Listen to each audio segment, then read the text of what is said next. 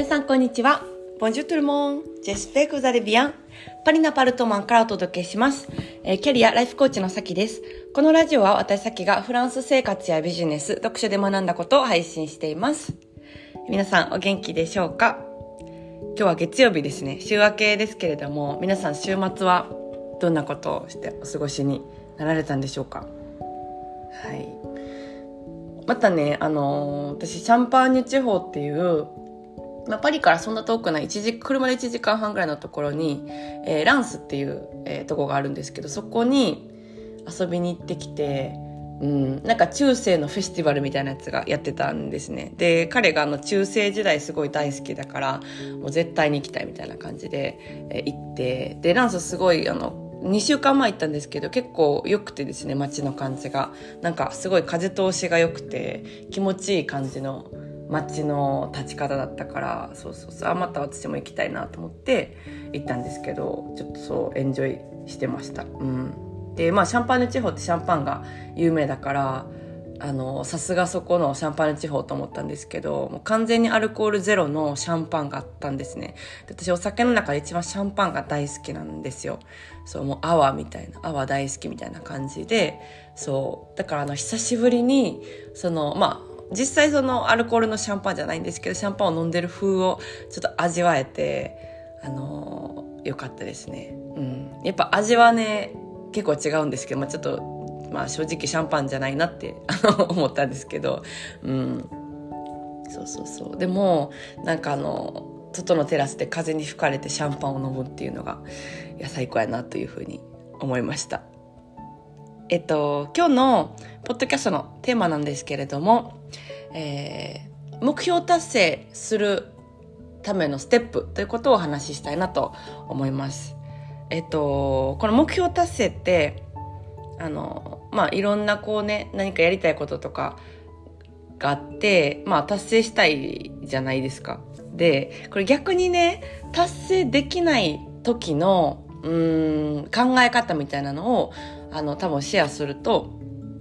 えー、分かりやすいんじゃないかなと思って話すんですけどこの目標達成っていうのはあのまあ何か大きい目標があるとするじゃないですか。うんとビジネス成功させたいとか割とまあ長期的なあの目標だと思うんですけどそれをするときにその前のちっちゃいステップがいっぱいあると思うんですねでちっちゃい成功ステップの積み重ねで大きいこうあビジネスが成功してるなっていうあのまあ感覚というかそこのステップに行けると思うんですけどこの達成できない時ってその大きい目標が達成した時だけ達成したって思う思ってその目のその前のちっちゃいステップがいっぱいあるんですけどそれをあの見てない時っていうのがあの目標達成がしにくい、まあ、マインドセットなんですね。例えばあの本当にちっちゃいことでうんあ自己分析ができたとかね。でまあそういうことをあの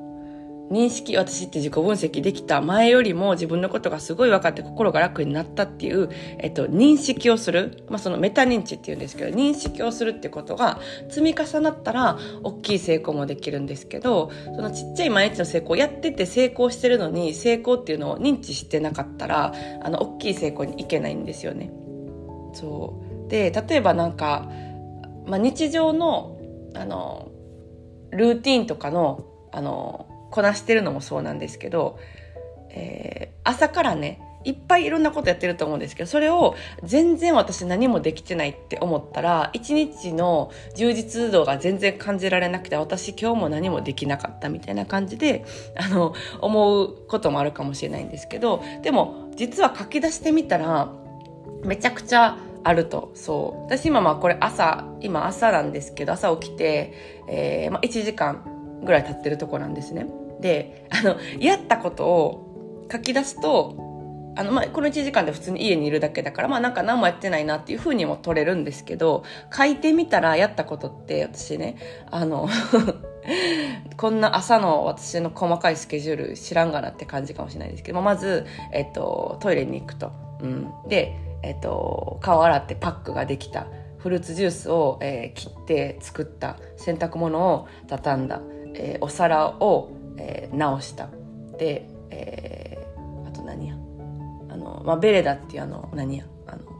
オイル、マタニティオイルを塗れたと。マタニティヨガをできた。で、ポッドキャストを聞いた。えポッドキャストを撮ると。